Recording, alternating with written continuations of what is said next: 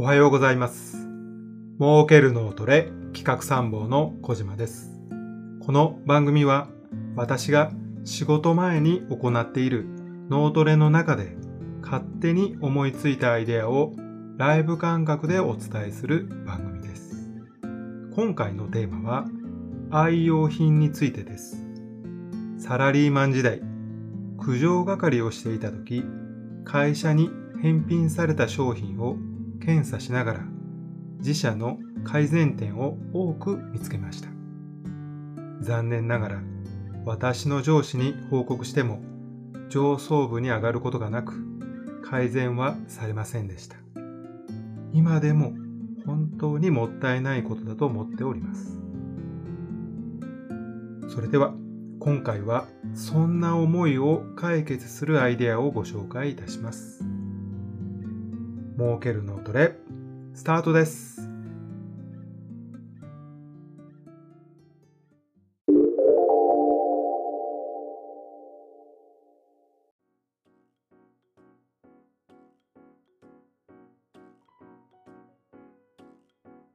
まず最初にこんな記事をご紹介いたします。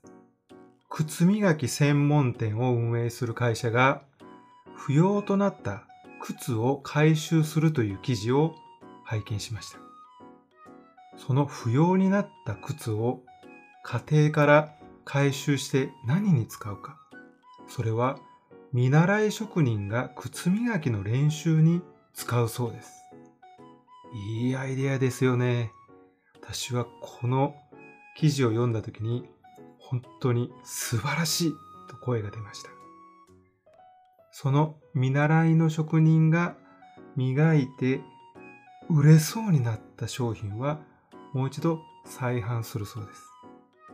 これは持続可能性を重視したビジネスモデルとも言えますよね。素晴らしい取り組みだと思います。この不要品となった靴、1週間で800足以上集まったそうです。想定以上に集まったのは女性の靴だそうです。履かずに眠っていた靴が多く寄せられたそうです。この記事を見まして、こんなサービスを思いつきました。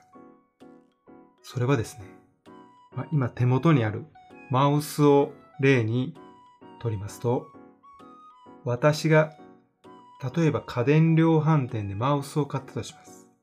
マウスを買って、そのマウスをですね、メーカーに買いましたという、例えばユーザー登録をします。で、ユーザー登録した後、何があるかというと、特に何もありません。しかし、1年後に使用状況についてのアンケートが来ます。そして、また2年後に使用状況についてのアンケートが来ます。そして、3年後になったら、3年間私がマウスを愛用して使ったそのマウスをですね、メーカーに戻しますというか送ります。その時にいろいろアンケートを取ります。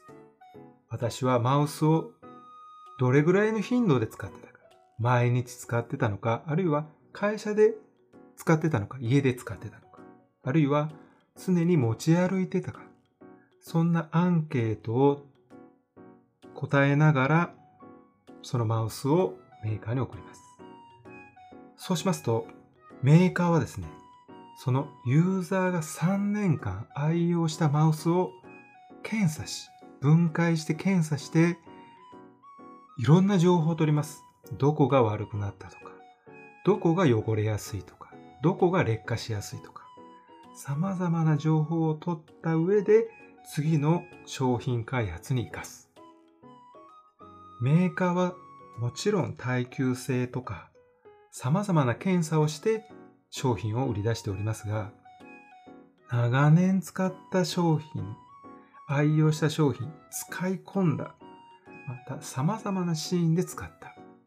そういう情報とともに、そのマウスというのは本当に開発時の検査ではわからない弱点とか改善点が見つかるはずです。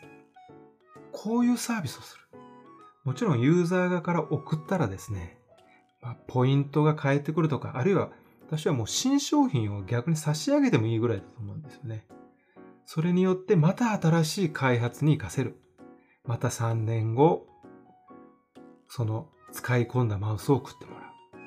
こんなサイクルがあれば、本当に素晴らしい商品開発ができるんではないかなと思います。なかなか使い込んだものをですね、これはでも最初にユーザー登録をしていくことがポイントです。そうでないとですね、中古をどこかで手に入れてそれを送れば何か謝礼がもらえると思ったら、それは情報になりませんので、最初に登録して、時々アンケートに答えてもらう。こうすることによって、質のいい情報が得られると思います。こんなサービスいかがでしょう？私は一度ですね、ポットを、会社で使っているポットで、蓋の部分が、取っ手の部分が折れたので、メーカーに聞きました。ここの上の部分だけ売ってませんかって。いや、もうこの商品は売ってないので、ありませんって言われる。もし私がその担当者であれば、申し訳ありません。それを送っていただけますか？また新しいものをお送りしますので、と言って、その長年使ったポットを回収してどうして折れたか。どこが悪くなったとか、そういうのを検査することによってものすごくいい商品開発に活かせるんではないかなと思った次第でございます。はい。今回のアイデアは以上です。最後まで聞いていただき誠にありがとうございます。また何かサービスの開発に活かしていただけたらとても嬉しいです。それではまたお耳にかかりましょう。バイバイ。